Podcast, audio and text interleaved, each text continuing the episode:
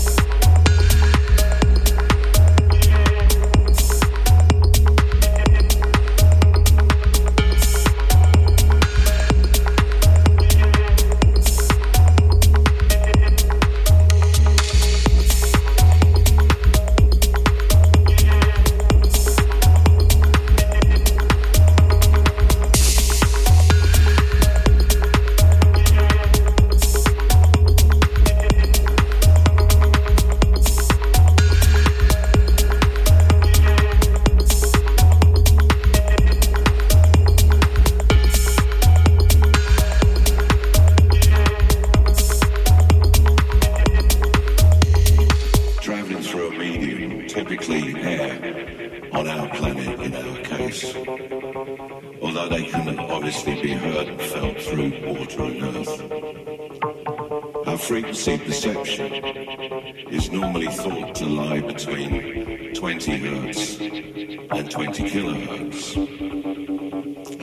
Uh, I would suggest that around 100 hertz and lower, the ears are less involved as the entire body takes over sensory frequency based frequencies. Going back to the beginning. One of the mysteries of the Big Bang was how an exploding singularity could have developed sufficient texture to gravitationally form the galaxies which populate our universe.